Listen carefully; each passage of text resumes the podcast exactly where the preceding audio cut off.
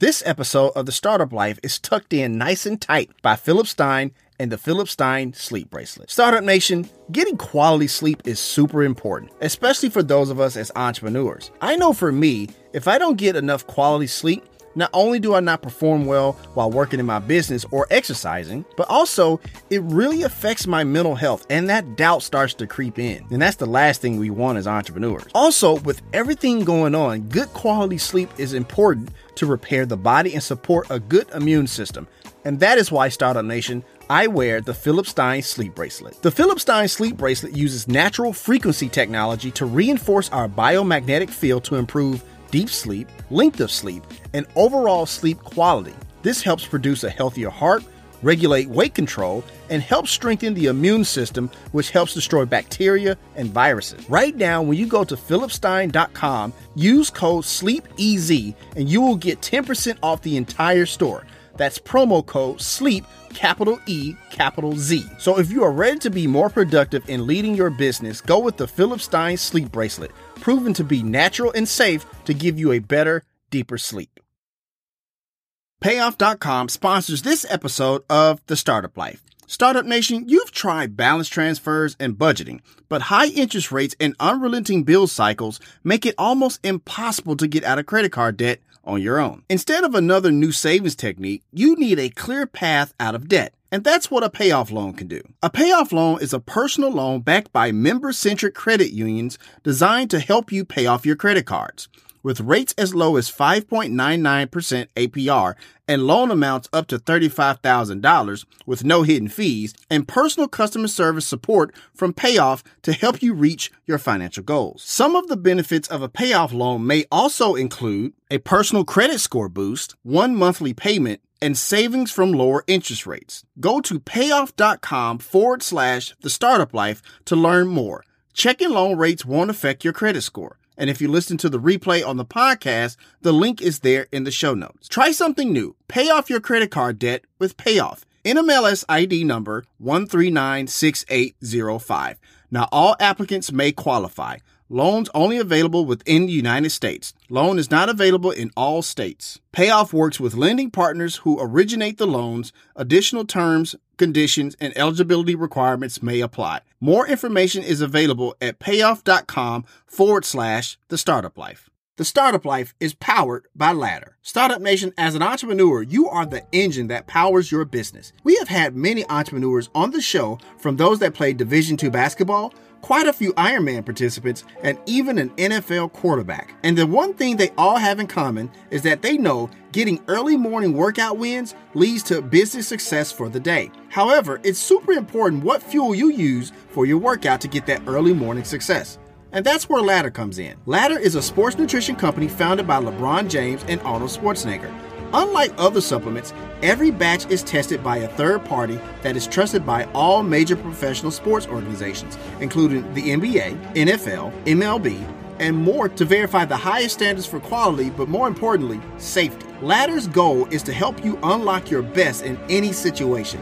Right now, that means access to special offers and expert advice from their community. Personally, I like superfood greens. Not only does it include the most essential nutrients that are hard to get in your diet, like magnesium, zinc, B vitamins, vitamin D, they also included the Rhodiola root, which helps keep you healthier when stress is high, but also it helps supports immunity according to many studies. Use code BETTER EVERY DAY for 30% off everything site-wide at ladder.sport. That's better every day for 30% off at ladder.sport. So maybe you're not trying to be a four-time league MVP or a seven time Mr. Olympia, but you still need the tools to elevate your health that elevates your business. So go with Ladder and prepare to get better every day.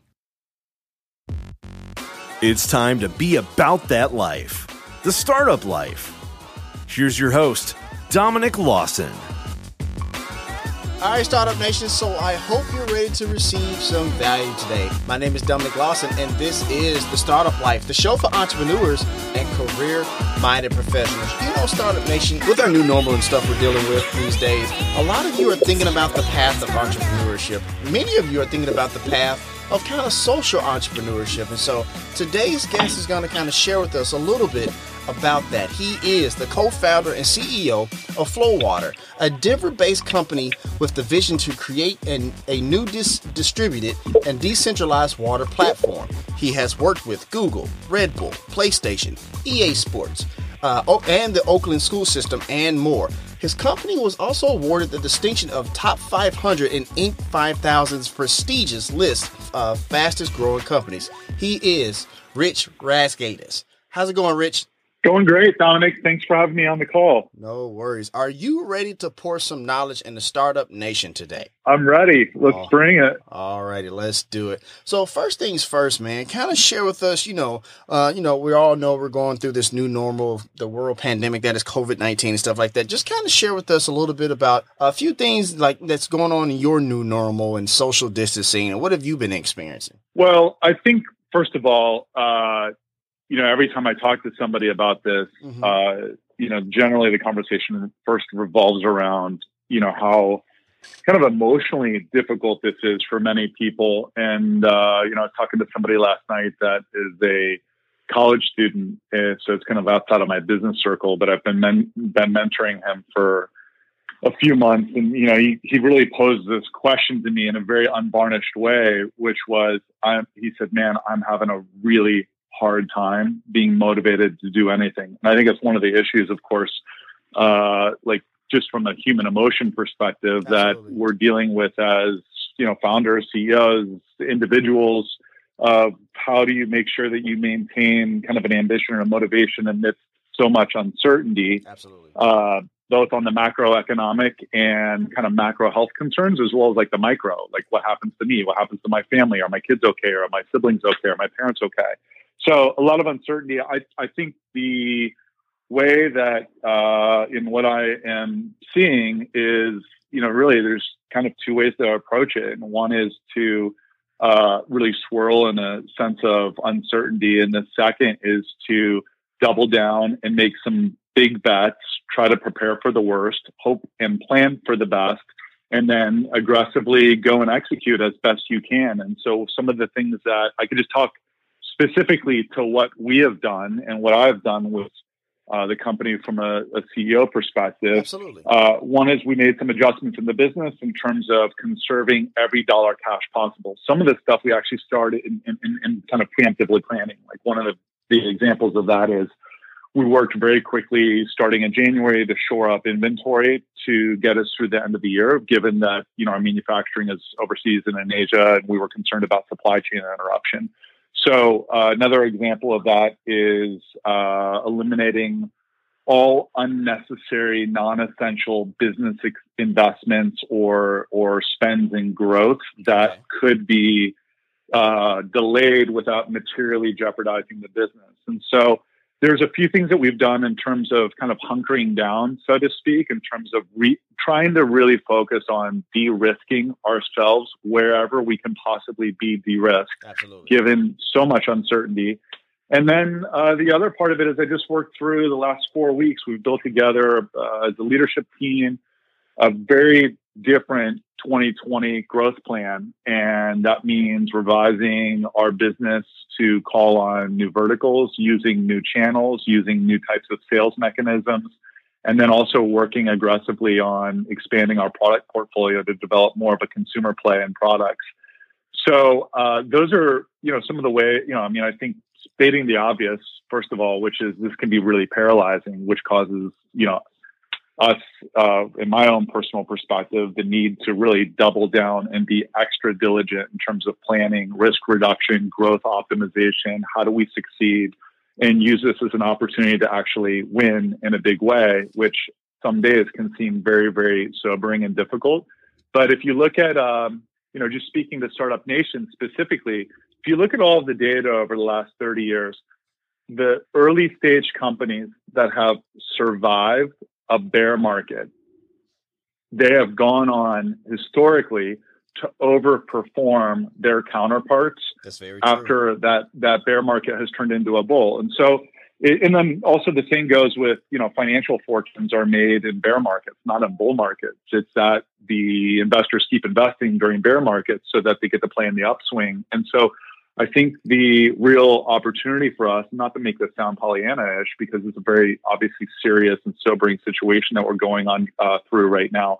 That being said, uh, it will be even more serious and more sobering if we do not, as entrepreneurs and startup nation people, pull it off. And so, you know, I, I look at this as putting our oxygen masks on first uh, and making sure that we find a pathway to be successful. So, those are a couple of things that we're thinking about right now and that we're doing and executing on and moving you know preemptively but then and, and also reactively and responsively as the conditions change or new data becomes available.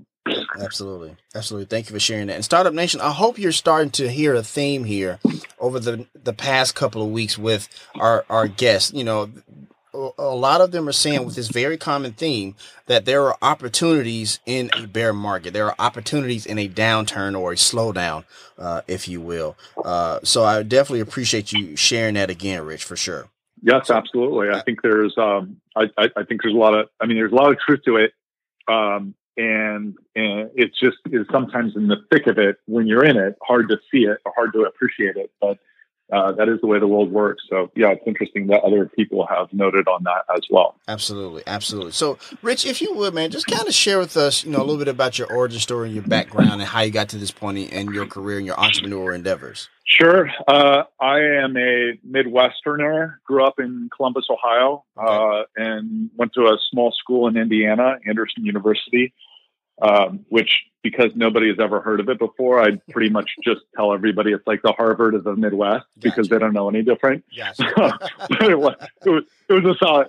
To be fair to Harvard, it was a Anderson was a solid school, but it was definitely not the Harvard of the Midwest. Gotcha. Um, I um, uh, started my career, you know, pretty unconventionally for an entrepreneur, uh, but I started out my career in Fortune 500 companies. So my very first job was working in in sales at Johnson and Johnson, and then I worked um, in corporate marketing uh, for a company called Eli Lilly, which is based out of Indianapolis.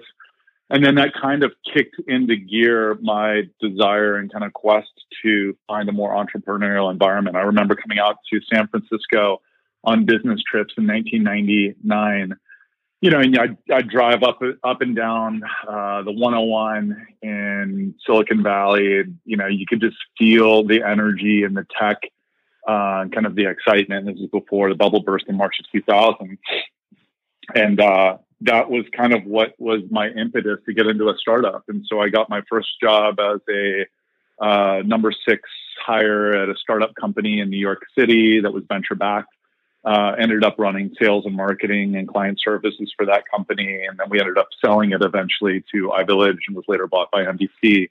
But uh, that was my very first foray. And then since then, just to kind of accelerate and tell the Cliffs Notes version of it, uh, you know, I went from a couple big, massive Fortune 500 companies to, you know, New York City, street hustle, startup, you know, limited amount of capital, went through you know, the market downturn in March of 2000 and went through 9 11 and, and a huge business impact given that 90% of our customers were all in the tri state area. And, you know, wow. business pretty much shut down for 90, 100 days. I mean, I literally remember going and getting checks from customers on a Friday afternoon and bringing them to my CFO and CEO uh, so that we could get it into the bank by like 3 p.m. for a payroll that ran at 5 p.m. So it was a really gnarly experience, right. uh, quite a bit different than working in a Fortune 500 company where you really never worry about cash flow, right. or at least historically never have to worry about that, particularly in more mid-level roles.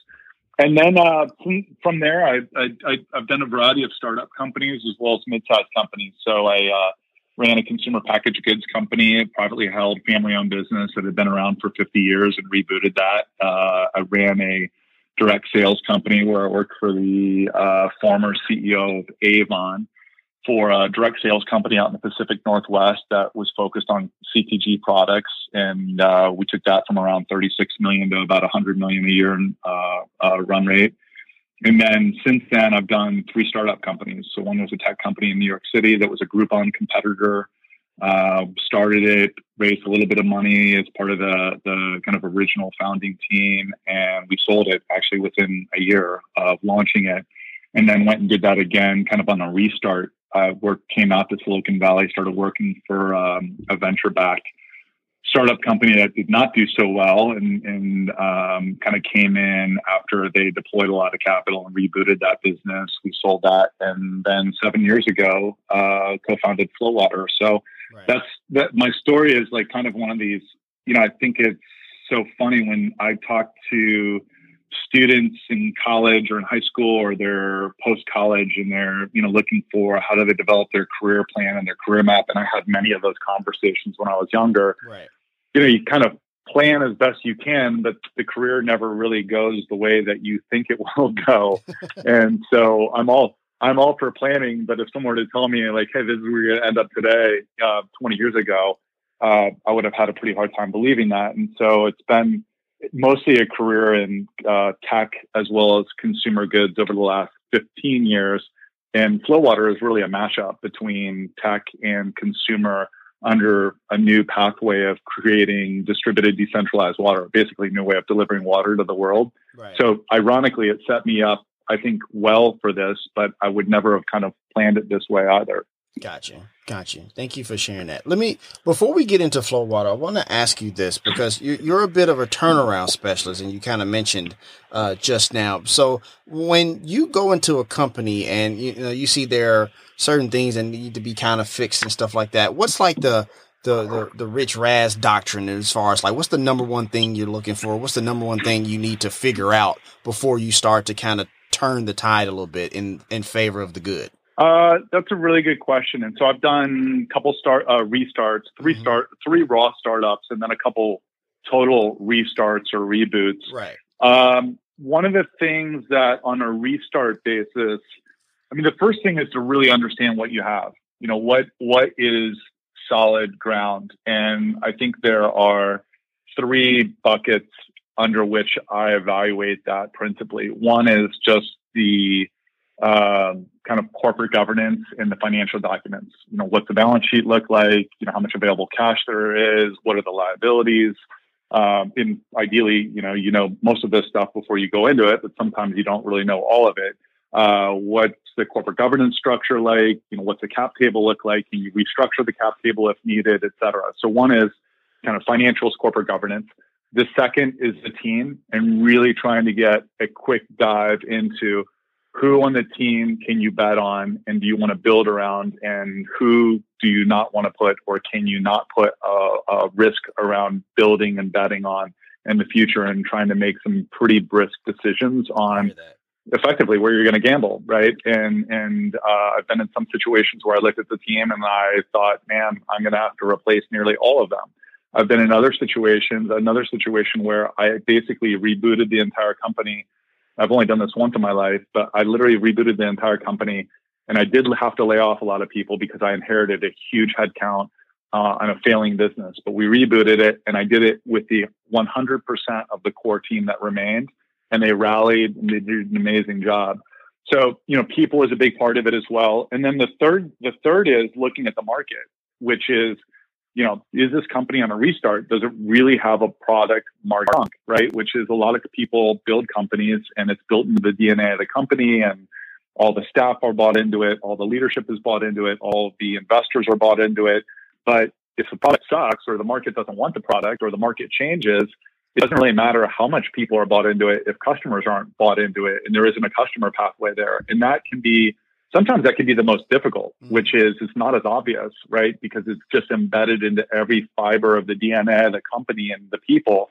And uh, you know, sometimes when you go into these startup situations, and I can think of one in particular where 100% of the revenue that had been built over 50 years was in a channel, an entire channel that had been declining 20, 25%.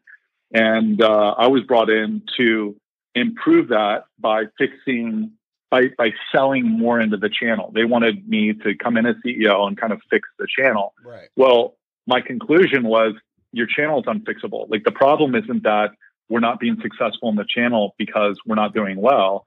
The problem is the channel was totally broken and it was a very archaic way of distributing the product. And so the way to fix it was to go into a totally new channel, uh, which was uncharted territory. It was a big bet for the company. And I basically took a company from a complete wholesale model to a front of the house retail model into food, drug, mass in a period of 18 months. And a lot of the investors and the owners were really, frankly, quite nervous about it. But it was the only way to be successful because the model was flawed. And we ended up being successful with it. Uh, though it was a pretty big gamble, I thought it was actually not a very big gamble because I saw a complete failure under keeping doing things the way that they had always been doing it.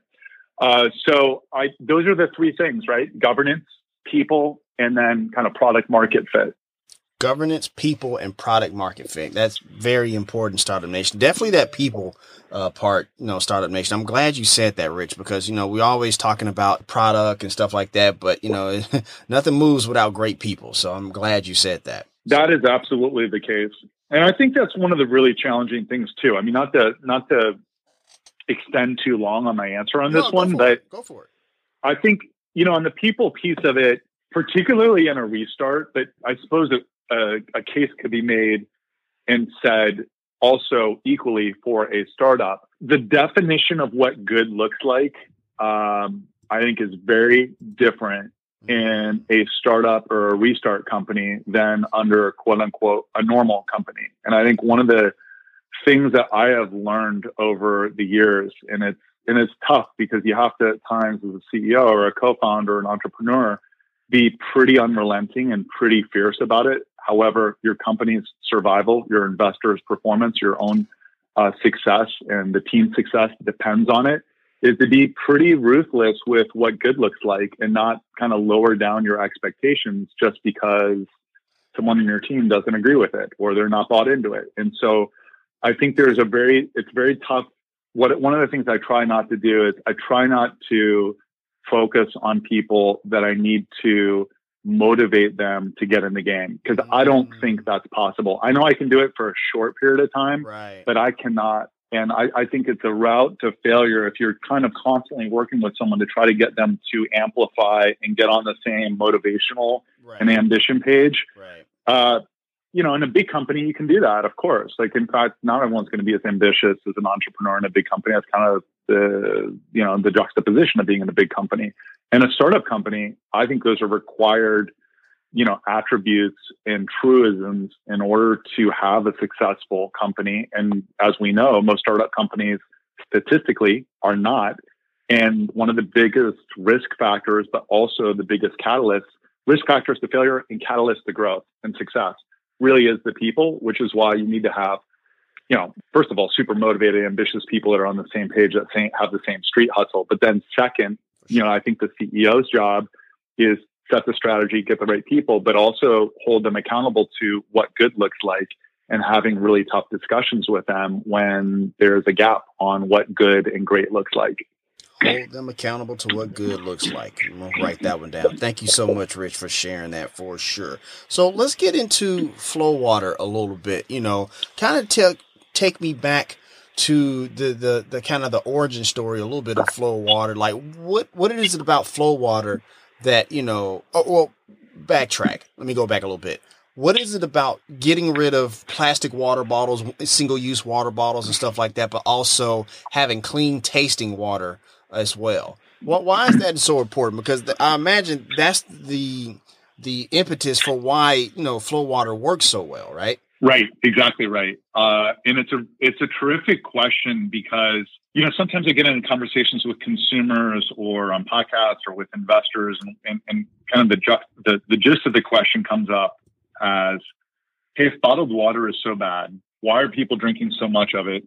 And why don't they just drink out of a faucet, right? Because we don't, one of the things that we don't have a problem in the United States is called if only I could find a water faucet. Like that's not the problem in the US. Right, there's right. more there's more access points to water than in the US in particular than we have ever had in the history of humankind. But that's also, for the most part, in any developed nation, uh, a truism as well. So what I think there's this interesting kind of polarity. And on one side of the equation, we have a runaway freight train of single use packaging which is incredibly destructive to the environment, but also our health. So I'll give you an I'll give you an example of that. Please do. We have now put so much plastic into our oceans, lakes, rivers, landfills. Ultimately, what has happened is that those have turned into microplastics. Those microplastics have now made their way into municipal water and bottled water. So, on average, over 90% of bottled water and tap water have over 300 pieces of microplastics per liter of water that you're consuming. Wow. And on average, the average American is drinking or eating two credit cards worth of plastic every month. And so if you just look at that as an example, that's kind of problem number one is we're shipping water from far away exotic places like Fiji, shipping it all over the United world, shipping it all over the United States, amount of CO2 waste and literally the water that goes in that bottle is a fraction of a penny. I mean, what you're, you know, what we're, the bottled water industry is really selling plastic bottles that happen to have water in it because the bottle costs way more than the water itself. Right.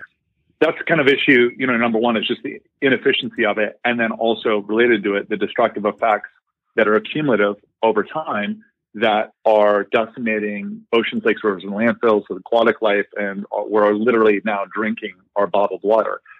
Now, the problem that exists is consumers don't like or trust tap water. So this is kind of the answer to the question of, well, if it's so bad, why do people keep drinking it? And the answer is consumers just 60 to 80% of consumers don't either like, like or trust the taste of tap water. And that might be because uh, of like you know, chlorine and the taste of chlorine in the water, which is important because chlorine actually delivers the water from the municipal sources mm-hmm. to the final destination. So you do need to have it as a carrier, but you don't really want it in your drinking water. It could be because, you know, of dissolved solids. It could be because they're worried about lead levels.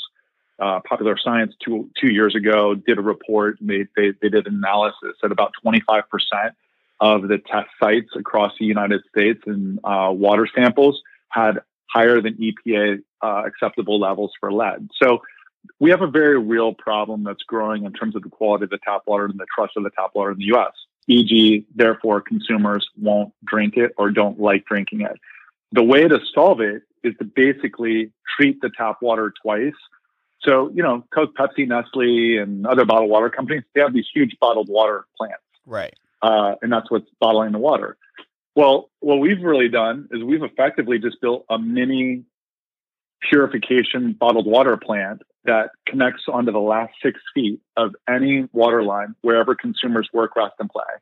And they can have bottled water on tap through a FloWater refill station that takes freely available tap water, transforms it with you know electrolytes, increased alkalinity, the elimination of viruses, bacteria, uh, total dissolved solids, et cetera, et cetera, and turn it into the world's best tasting, best hydrating uh, water that you can feel and drink more of um, directly from the tap. And I think that's kind of the magic that we're really going after right now is uh, when we talk about distributed, decentralized water, wherever consumers work and rest and play, what that really means is we're going to build a whole new water infrastructure across the US, across the world, without building infrastructure, meaning we're tapping into a water line in the last few feet of it and putting a FloWater device on it that will totally transform that tap water into something that consumers love and prefer to bottled water. Gotcha. Thank you for sharing that. Quick follow up, if I may, because you mentioned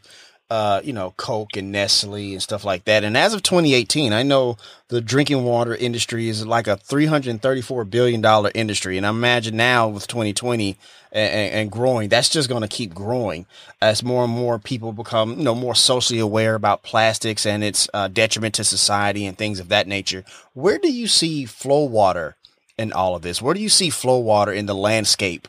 Of uh, the water, the drinking water industry. Because I imagine, man, like the the Cokes and the Nestle's, man, they're not too keen on kind of giving away that crown of like having uh, plastic water bottles and stuff like that. So where do you see yourself in all of that, man? Well, I think you're right. I mean, they're not they're not exactly rooting for our success. I mean, there's a there's a David and Goliath story Absolutely. here for sure. Right.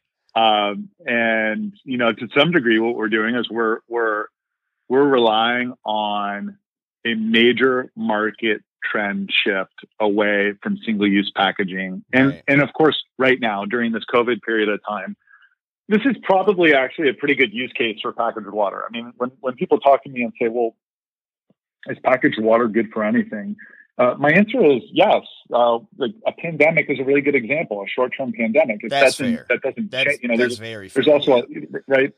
Um, you know, another use case is if I'm in the middle of Salinas, California, and I can't access like clean drinking water, and I'm at a gas station, and like you know, if you need to drink water, then buying a bottle of packaged water uh, is a better thing to do than not having water or drinking perhaps out of uh, tap there. But and I'm not picking on Salinas; it's just kind of in the middle of the state of California, and Right. so just an example. So I, I, what I see us doing, I, uh, I see a couple of things happening. One is, um, I do think, and I do know from conversations with uh, strategic players in the packaged water space, that they not only see that there is a clear megatrend away from single-use PET, and customers and businesses and hotels and gyms and just again consumers at large are demanding that. But I also see a renewed kind of organizational commitment to kind of wean their way off of bottled water as their primary source of revenue into more environmentally uh, efficient and more sustainable solutions. It's very hard for big, co- you know, so in these big companies, I used to work in one. In these big companies, you have some really good people that have really good intentions, and in some cases, are doing not so good things. Like I think one of the examples of that is big bottled water companies, which is I know a lot of these people in these companies, and some of them are my friends, even though I completely disagree with what they're doing, and I think it's destructive to the environment Right. ultimately they, you can't just turn the switch off or to kind of use the water metaphor turn the tap off right away Right. without having a revenue model for them to move to and so what i see happening is that uh, you know companies like FloWater that are that and, and right now uh, you know we're we're spearheading this whole migration and this movement around water 2.0 what i see happening is that this is the catalyst and we're helping pave the way for big companies to identify ways that they can be successful by providing a better product to consumers that they love that is friendly to the environment and is kind of on the right side of history, so to speak, from an environmental perspective. And so we're looking at ways that we can partner. You know, I uh, sometimes people ask me, "Would you ever work with?" You know, I don't want to say names, but would you ever work with X, Y, and Z company in the packaged water industry? Um, and and my answer is someday, absolutely yes. I wouldn't work with them if they were trying to kill us. Right. But I would work with them if they finally got to the point where, and I think some of them, I know some of them are there. We would and will work with them when they get to the point where they're like, all right, this is interesting. There's a major market shift here. There's ways that we could help, and it is solving a problem in the market that uh, we can leverage their infrastructure. They can leverage our innovation and progression and brand and kind of a millennial centric right. tribal fanatical following. And so that's that's how I, I, I see us going about doing this on our own. We have a plan to do so. But that being said, if we're really going to radically change the way the world drinks and consumes and hydrates with water, we're going to either need to raise a lot more capital or we are going to need to partner with very big strategic companies that have uh, infrastructure that can a- enable us to scale 100x instead of 2, 3, 5x. Right, right. Thank you for sharing that. And, and, you know, Startup Nation, a lot of times we see uh, social entrepreneurship and we ask the question, like, look, man, are they really genuine about what they're doing and stuff like that? And in this answer, I, I really get the sense that Rich is genuine. Let me tell you why. Because when he talks about how he says, like, yes, there is a place and a time for, you know, prepackaged water and stuff like that, that tells me that, like, look, he's not out to, you know, obviously he's trying to scale a business, and, and I totally get that. You know, business is in the business of making money. Let's just be clear about that. But at the same time, what he highlights is like, look, yes, we are in the business of trying to, you know, scale the company, stuff like that. But at the deeper level, it's all about making sure we have a more sustainable, healthy planet and making sure we're getting, you know, the resources to the people that need them. And if that means that, you know, it's prepackaged water to a Salinas, uh, California or somewhere in the middle of nowhere where they don't have that type of resources, then yes, let's do that. So Rich, I 100% appreciate that answer, man. Thank you. No worries. Thank no, you. No I appreciate that. No worries. No worries. All right, Startup Nation. So we're going to go ahead and take a quick break. We got to pay some bills. Once again, my name is Dominic Lawson, and you're listening to The Startup Life.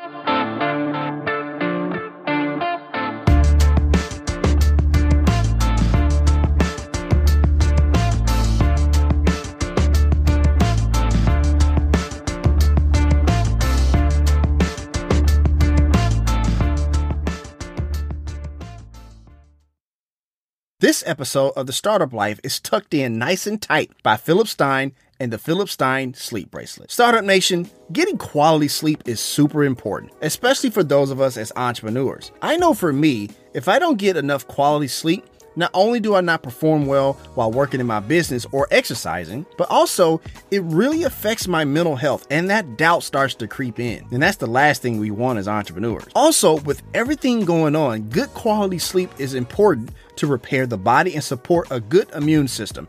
And that is why Startup Nation I wear the Philip Stein sleep bracelet. The Philip Stein sleep bracelet uses natural frequency technology to reinforce our biomagnetic field to improve deep sleep, length of sleep, and overall sleep quality. This helps produce a healthier heart, regulate weight control, and helps strengthen the immune system, which helps destroy bacteria and viruses. Right now, when you go to philipstein.com, use code SLEEPEZ and you will get 10% off the entire store. That's promo code SLEEP, capital E, capital Z. So if you are ready to be more productive in leading your business, go with the Philip Stein Sleep Bracelet, proven to be natural and safe to give you a better, deeper sleep. Support for the Startup Life is brought to you by Manscaped, who is the best in men's below the belt grooming. Startup Nation, personal grooming is super important, not only from a hygiene standpoint, but also from a confidence one as well. And that is why you need to have a tight haircut and, well, a nice groomed undercarriage as well. And when doing that, you don't want to use the same razor, do you? That's just absurd. And this is why our friends at Manscaped have given you another option. Introducing the all new Lawnmower 3.0 by Manscaped. This lightweight and waterproof razor features precision engineered blades for safe trimming in sensitive areas, and a 7,000 RPM motor with quiet stroke technology. Ladies, Father's Day is just around the corner, and this will make a perfect gift for that guy on the go. Use code The Startup Life in all caps for 20% off and free shipping on your brand new Lawnmower 3.0 at manscaped.com. We have a link there in the show notes for easy access if you listen to the replay on the podcast. And while you're there, be sure to check out all the other products from manscaped.com as well. So for proper manscaping without the fear of hurting anything, go with Manscaped. Trust me, your family of jewels will thank you. All right, Startup Nation, welcome back as we continue our conversation with today's guest here on The Startup Life. So let me ask you this, man, because uh, we were, you know, I was looking on the blog, on the website, and stuff like that, and you was talking about, you know, uh, one of the ways to kind of keep healthy uh, or stay safe during COVID nineteen, and one of the uh, the blogs talked about the five ways to do that, and the number one thing was drink more water. Now, obviously, we all know that you know drinking water doesn't, you know you know, uh, kill COVID 19. I wish it did. That would make the world a lot more simpler. Uh, but until we get to that point, you know, you talk about how drinking water, staying hydrated, kind of help support a healthy immune system and, talk and stuff like that. Kind of share with Startup Nation, you know, why, you know, a little bit more why being hydrated is, is so important, not just for a time like this, but also just for your general healthy part of your routine. Well, uh, I love that you asked that question, and and I think having started my career in the pharmaceutical industry, where uh, you know it's an industry that I'm still to this day, and I think many of us more so today than we were a year ago, are grateful for pharma and biotech uh, and they're really powerfully uh, necessary as it relates to treating serious issues they're also in that entire kind of healthcare system has not done a good job around prevention, right? So, mm. uh, I think, and that's one of my frustrations when I was in pharma. That was one of my frustrations, which is there was really never a discussion. Like when I was working on, I did a little bit of work adjunctively with an antidepressant brand. You know, the entire focus of that brand and that company was to sell more antidepressants. I mean, it really wasn't to get consumers off of an antidepressant or to help them work through, we'll try this first and try diet and exercise and then try psychotherapy and then try maybe some natural products and then use a prescription. Every, you know, of course, everyone gets paid on selling more prescriptions. And so the kind of underlying infrastructure of our healthcare is simply wired to be more commercially oriented. And as a result, everyone programmatically uh, tends to think everything is a nail and they want to use a hammer on it. And that was one of my frustrations. And so, kind of leading to where we are today in talking about immune and asking that question and like, what is the benefit of hydration? Well, sometimes I use this example, but if if if doc if doctors commonly addressed chronic dehydration and looked at all of the health impacts related to chronic dehydration, it would be and, and they could actually prescribe it, right? It would be the world's first multi hundred trillion dollar drug because so much starts at the very start of everything. So much starts with with diet and exercise, and within the diet side, you know, food and, and water. And on the water side, seventy percent or over seventy percent of Americans are chronically dehydrated. Mm. And you know, your, your body is a plant, right? I mean, it's so funny because you know people would not let their dog go without water. They would not get, let their plants go without water. Right, Yet, right. so commonly we let our our bodies go without water. And so you know, if, if, if we start kind of first with uh, maybe a little bit of vanity, um, proper hydration has a dramatic impact on skin elasticity. So, you know, you want you want like kind of Botox in a bottle. Like one of the best things that you could do just to start with is to drink a great amount of hydration daily so that you're not dehydrating yourself by only drinking highly caffeinated, sugary, carbonated beverages which not only are not optimally driving skin elasticity and improvements in texture and tone and uh, your skin, but it's actually working against you because there's sugar and other byproducts and chemicals that are in it that are actually degrading your skin in addition to not hydrating your skin. So if we look at a variety of things that are caused by chronic dehydration, drinking the right amount of water, that it's like if you could do it for 90 days, it's a game changer in terms of how you look and feel. And it also changes things like how you eat. And so there's a lot of data out there that shows, you know, satiety, satiety and your appetite and how much and what you eat can be regulated in a sense by being properly hydrated. Um, and then there's other things as it relates to immune boosting effects. I mean, the, bo- the body, like our bodies are these amazing, miraculous things, but they work by, to some degree, uh, pathways of like viscosity and you know the health of your blood and the health of your uh, lungs and your nasal passages and uh, that is all driven by the fact that 70% of our body is water and a lot of that is you know a, a releasing mechanism which is your body needs to be properly hydrated in order for you to be able to pass through pathogens or fight viruses and bacteria. And if you can't do that you know basically you know you've got you've got a, a weakened, I don't know, a really good analogy off the top of my head, uh, you know, because you still have a seatbelt, but it's like you have a weakened seatbelt. Mm. And uh, what we really, what we really need to be doing is like giving our bodies the best chance to do what it does to perform optimally. And you know that doesn't mean. I mean, look, I'm not a. I'm not totally antithetical to. I'll tell you. I'll tell you a secret. I don't think I share very often. I love Dr Pepper. I, I now everyone in my company would be shocked to hear me say that because I think I've had five sodas in the last five years. Gotcha. But every Thanksgiving, every Thanksgiving, that's my drink of choice. I have a Dr. Pepper once a year on Thanksgiving, and it goes back to growing up and you know going and visiting my grandmother's house in Chicago, Illinois, many years ago when I was really young, and we used to get a Dr. Pepper on Thanksgiving. So there's something programmatically that I will allow myself. But drinking one every day is a disaster for your, your health. I mean, it just creates all these kind of negative vicious cycles. And so what we what we know about hydration, what we know about our, our, body and our immune is that amazing things happen when we give it the ability to be successful. And hydration is one of the best things that you can possibly do for that. And if you were to drink enough water daily over the next 30, 60, 90 days, you would see physically a difference in your face, in your skin, and the lines around your eyes or the lack of lines around your eyes and how you feel and what you're eating. Um, and that's one of the things that, and I'll end on this just because I took a bit of a protracted answer on that. Sure, uh, and clearly I am really passionate and excited about water and hydration and immune boosting properties of it. But one of the things that I'm, I'm really excited about with FloWater is we know if we get consumers something that they like, they'll do more of it, right? And so, uh, like I have been indulgent Philz coffee. Have you ever had Philz coffee? I have. Okay, so it's a really expensive cup of coffee, right. but it's also really, really good. Of course. So if you're sitting a couple cups of coffee in front of me, and one is from the gas station out of the middle of nowhere, and they brewed it, and it's four hours old, I might take a couple sips of it. If you put a couple cups of Philz coffee in front of me, I'm drinking 100% down to the drop of both those cups of coffee because like what consumers like, they do more of. Right. And so when we put a FloWater refill station into a hotel, a school, corporation, in a home, all of our data continues to, to, demonstrate three really powerful things happen. One is consumers drink 50% less soda. Two is they drink 50% less coffee.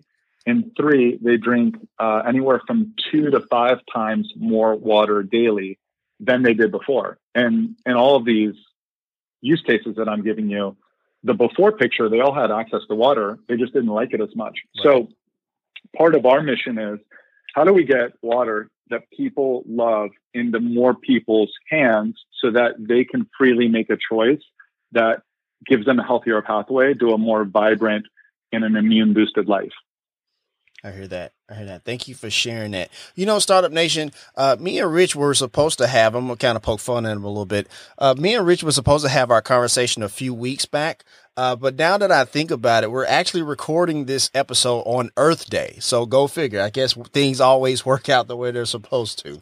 So, uh, uh, so if you're thinking about, you know, getting one of those FloWater uh, systems uh, in your businesses when we come from social distancing, of course, make sure you go to drinkflowwater.com.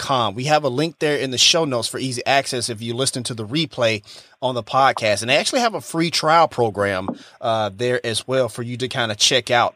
Uh, also, you know, um, Rich, one of the things I love about your uh, not just the the, uh, the the system here, the field, the, the refill station, uh, but also uh, the uh, multi-use water bottles, the multi-use bottles that you have, is that they're beautifully designed, and in particular the multi-use bottles. There's also no plastic you know, on the bottle as well. And I think that's kind of cool. Uh, also, man, kind of tell me about the design of both the multi-use bottles and the refill station because I think they're beautifully designed, and I think that's kind of helps with you know making it appealing to the eye and also kind of spur more use of that uh, station as well. Right. Yeah. That's that's a um, that's an astute observation because aesthetics and just how products make people feel absolutely obviously end up being a really key catalyst. And and if you look at uh, you know, some of our, in, in many ways, I look at it as our, our competition in two categories. And this is kind of how I'm going to answer your question. Sure. One is bottled water, mm-hmm. which is we want to move people away from bottled water. But the other, other category of competition is existing water fountains that are out in the market or existing water hardware. And so water hardware can be defined as, you know, POUs, point of use water coolers. Those are basically those black box water coolers that you have in your offices five gallon jugs. These are the big jugs that you're like lifting and replacing that sit on a stand and water fountains that you know you might find in an airport or a school. Uh, there's about 16 and a half million pieces of those three types of water uh, hardware devices out in the market, and they've been uninnovated. Nothing has. They're like Motorola StarTAC phones, each of those from 1995 in a world that's 2020 that is digitized and more advanced and more accelerated and more innovative. And so what we've done is we've we've you know tried to.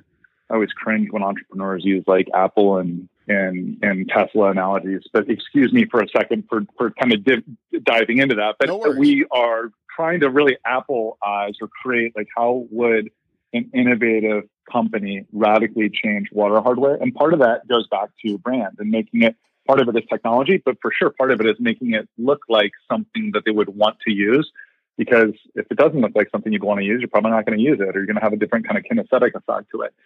Um, what? And by the way, one other quick, super quick tangent that I want to make on sure. my immune and water and wellness point Please is do. I want to just make I, I want to make sure I really underscore my advocacy around drinking water is drinking any water. I mean, yes, like you know, I worry about the microplastics in tap water, and yes, packaged water is not as good for the environment. However, the most important thing that you do, you know, you don't have to drink FloWater to get those benefits. I think you're going to get the optimal benefits by drinking FloWater. I'm obviously very biased towards FloWater, of course. But for the for the startup nation audience, I just want to be really clear. My message around the immune and the the, the, wonderful effects related to health and human hydration has to do with just simply getting enough water in your system to start with, and then you can worry about you know optimizing your water or the water quality that you're drinking. But just the message on that is drink enough water. Um, going back to kind of this question about multi-use and the refill station, the idea behind the, the multi-use bottle is you kind of have two spectrums of consumers, right? You have these consumers that are walking into a grocery or a gym or a hotel. Right. You go into a hotel and you go to the you, you, you go to your room and you don't have your refillable bottle with you. In some cases, you know, maybe 20, 25% of travelers are carrying a refillable, but the other two thirds, 75% are not. And so what do you do? Well, you buy a single use package of water. And that's kind of just the behavior that people are ingrained in doing. Same thing if you go into a grocery store or a gas station or a gym in some cases. Uh, you know, in some of those cases, you are carrying a refillable in gyms more than not, but not when you're going to a grocery store, for right. example. So we have this refill station that dispenses the most amazing tasting and hydrating water. Yet, if you don't have a refillable with you, you're probably not just spontaneously going to pick up another refillable for 20 or 30 bucks, right? I mean, that's not a impromptu purchase like a bottle of water or a single use package is for two, three, four dollars. And of course, on a single use bottle basis, it can be cheaper for but for a premium brand of bottled water, it's a dollar two dollars, three dollars or so. So what we did is we said, well, how do we create a reusable, inexpensive bottle that they can use 5, 10, 15, 20 times and then dispose of for the same price of a single use bottle of water. And so if you go to our uh, social media at Drink FloWater, today you'll see some social media postings. We just launched on Earth Day. Thanks for acknowledging that, by the way. Uh, but uh, on Earth Day, we launched our very first retail partnership with Choice Markets in Denver, Colorado, where they're on a mission to eliminate single use packaging and plastics for bottled water.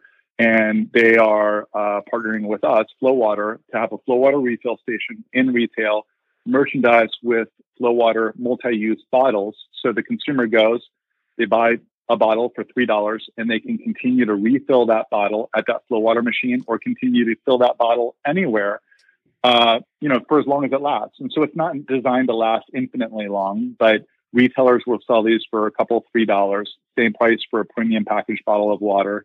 Uh, and the idea is if we can just get consumers to get in the habit of refilling and using one less single use package, uh, the better off we'll be. I'll give you an example of that real quickly. Sure. Recycling rates. So recycling. So this is, you know, I think this is one of the big kind of tricks that uh, big bottled water has done on uh, consumers over the last 30 years. You know, everyone talks about recycling, recycling, and these bottles are infinitely re- or, or, or, or it's made out of you know 70%, 90%, 100% recyclable material and they do lots of advertising around the recycling and all the aspects of related to it, how much you know effort they put behind it. The reality is, the data is very, very different than the marketing of big bottled water. The data shows that still 75% of Americans do not recycle their single-use bottled water. Mm. So even in the it's it's the numbers like 23% of Americans actually recycle, and that number has slowly, slowly, slowly crept up in very minuscule amounts over the last 10 years, despite a huge amount of awareness, education, et cetera, et cetera. So that's a pathway of really, and that's a really unsuccessful pathway of trying to get people to recycle more because they won't do it. They just won't, they just aren't doing it. They won't do it. For those that do it, fantastic. I'm a huge advocate of recycling. I'm just saying the reality is the data says what the data says, and most consumers don't recycle single use plastic water bottles. So the way we look at it and the way I look at it is if we can get a multi-use bottle in a consumer's hands and we can encourage them to reuse that bottle four or five times because it's designed to be refilled. Right. If they just refill that thing five times, we have just seen an 80 to 90% reduction in single use packaging consumption just by getting them something in their hands that they can continue to reuse for a period of time.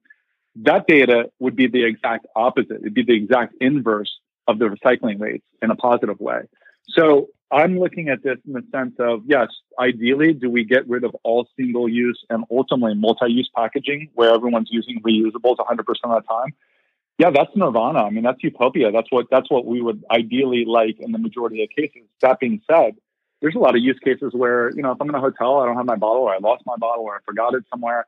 I'm going to need to drink water, and I need a vessel for that. And so our strategy is provide consumers a product that helps them kind of graduate or migrate to a better way. And the letter multi-use is uh, an example of that. Hey, Startup Nation. So our conversation with Rich ran a bit long, and I love my radio partners, and I don't want to get in trouble with them.